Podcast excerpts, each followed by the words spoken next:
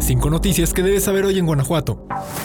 Ya fueron identificados los 5 jóvenes estudiantes de la Universidad Latina México, que fueron encontrados sin vida la tarde del domingo dentro de un auto a espaldas de la UG de Celaya. 3 de los 5 son hijos y sobrino de la exdirectora del DIF Celaya, Fabiola Mateo Chaboya. Se trata de Jesús Virgilio Orozco Mateos y Fabián Orozco Mateos. El primero, estudiante de 9º semestre de medicina, mientras que el segundo acababa de ingresar a la carrera. Su primo, Pedro Francisco Mateos Puentes, también estaba en pediatría y estaba por graduarse. Fabiola Mateos fue regidora de 2009 a 2012 y directora del DIF de 2018 a 2021, mientras que el padre y tío de los jóvenes, Virgilio de Jesús Orozco Galindo, fue síndico en Celaya durante la administración de Ricardo Suárez Inda. Sin embargo, por el momento, ninguno de los exfuncionarios ha brindado una postura al respecto. Las otras 2 víctimas son Jesús Eduardo Freire Ortega y Brian Jesús Amoles Gasca, cuyas familias se han mantenido en silencio. El secretario de Gobierno informó que la Comisión Estatal de Atención a Víctimas ya tuvo un acercamiento con la familia de una de las víctimas, pero aún falta por contactar a la otra. Carlos Lemus Muñoz Ledo, rector de la Universidad Latina México, informó que además de los 5 jóvenes encontrados sin vida, habría otro más desaparecido. Y la tarde de lunes se informó que fue localizado el cuerpo de un hombre con huellas de violencia, cerca de donde fueron encontrados los estudiantes. Fuentes cercanas a la investigación señalan que el 6º fallecido podría estar relacionado con ellos, pero al parecer no sería del mismo plantel educativo. Sin embargo, esto no ha sido confirmado. Por el momento, alumnos de la carrera de medicina de la universidad convocaron para este martes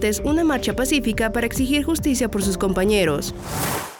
El gobierno del estado sacará de Guanajuato capital varias dependencias para descongestionar la ciudad, devolverles su vocación turística y las llevará al denominado distrito de gobierno, ubicado en el Parque Bicentenario, como parte de un proyecto inmobiliario desarrollado por Ediseg. En su totalidad, el distrito comprende 4 edificios de oficinas que se sumarían a un área construida de más de 34,000 metros cuadrados, además de áreas comerciales, espacios públicos, una plaza principal y una plaza de contemplación de la Victoria Alada. El proyecto ejecutivo se concursó mediante una licitación simplificada, es decir, por invitación solo a 3 empresas, que ganó el reconocido despacho arquitectónico Legorreta. Ricardo de la Peña, director general del Instituto de Seguridad Social del Estado de Guanajuato, dijo que los edificios serán propiedad del ICEG y serán puestos en renta tanto al gobierno del estado como a empresas privadas que darían el servicio a las personas que acudan o laboren en el lugar. Aseguró que el compromiso de renta por parte de dichas dependencias garantizará la viabilidad y rentabilidad de su construcción. Algunas de las dependencias que se mudarían a este complejo son Gubernatura, Jefatura de Gabinete, Comunicación Social, Secretaría de Atención al Migrante y Enlace Internacional, DIF Estatal y Unidad de Transparencia. Para la construcción del edificio A y obras exteriores aledañas, la SICOM publicó 2 licitaciones el pasado 30 de noviembre por 811.628.398 pesos y 128.860.563 pesos. Se iniciarán obras el 22 de enero del 2024 y terminarían el 17 de octubre del mismo año.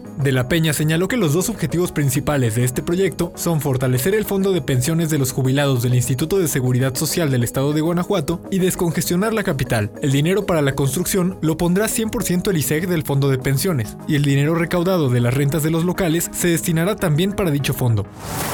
El concierto de Luis Miguel, que se tenía previsto para llevarse a cabo el martes 5 de diciembre en el Estadio Domingo Santana en León, fue pospuesto de manera oficial, pero aún no cuenta con una fecha para que se lleve a cabo. Así lo dieron a conocer a través de sus redes sociales la boletera Funticket y la organizadora de eventos Music Vibe. A unas horas de que tuviera que realizarse el concierto, fue que por fin se dio a conocer que el evento se había cancelado y que se estaba trabajando con autoridades municipales para que se realice en otra fecha. Señalan que haber pospuesto la fecha se debe a temas de logística, deslindando al artista, su oficina de representantes y al área de producción de las decisiones o responsabilidades que se tomaron. Del mismo modo, exhortaron a todas las personas que adquirieron boleto para el concierto de Luis Miguel a conservarlo, pues en caso de tener una fecha y sede nuevas, serán válidos para poder acceder al espectáculo.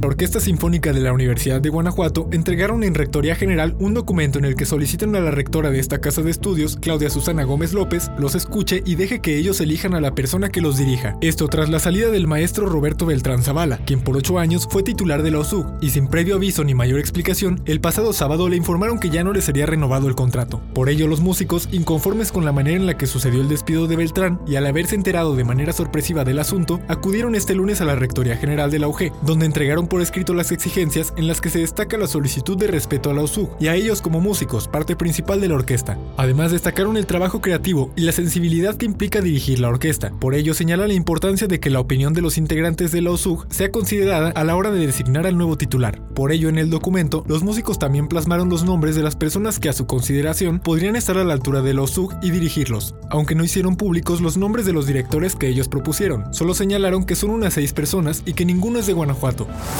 Menos 162 personas con discapacidad pudieron acceder este año a un empleo que les proporciona dignidad e independencia y contribuir hacia el sustento familiar, esto como parte de las acciones de empoderamiento de este sector de la población, informó José Grimaldo Colmenero, director del Instituto Guanajuatense para las Personas con Discapacidad, INGUDIS. En el marco del Día Internacional de las Personas con Discapacidad, que se conmemora cada 3 de diciembre, brindó su informe anual de actividades en el Museo de Arte e Historia de Guanajuato. Ahí explicó que el instituto venía reportando una cifra de 100 a 150 empleos de este tipo por año, a excepción de la pausa que se tuvo durante la pandemia, lo que obligó a reforzar las acciones, siendo el sector industrial el que más contrata personas con discapacidad. También aprovechó para inaugurar la exposición temporal de pintura Corazón de León, obra de Oscar León, un artista de 39 años con parálisis cerebral. La exposición estará disponible hasta el 21 de enero del 2024. A la par de este evento, en Irapuato, niños y jóvenes con discapacidad inauguraron la exposición El Arte de Incluir en la Casa de la Cultura, en la cual mostrarán algunas obras que han creado. Esta exposición cuenta con más de 25 piezas de arte elaboradas por 23 niños, niñas y jóvenes artistas, integrantes del Centro de Atención Múltiple de Irapuato, y son exhibidas en la Sala Yasmoar de la Casa de la Cultura del Centro.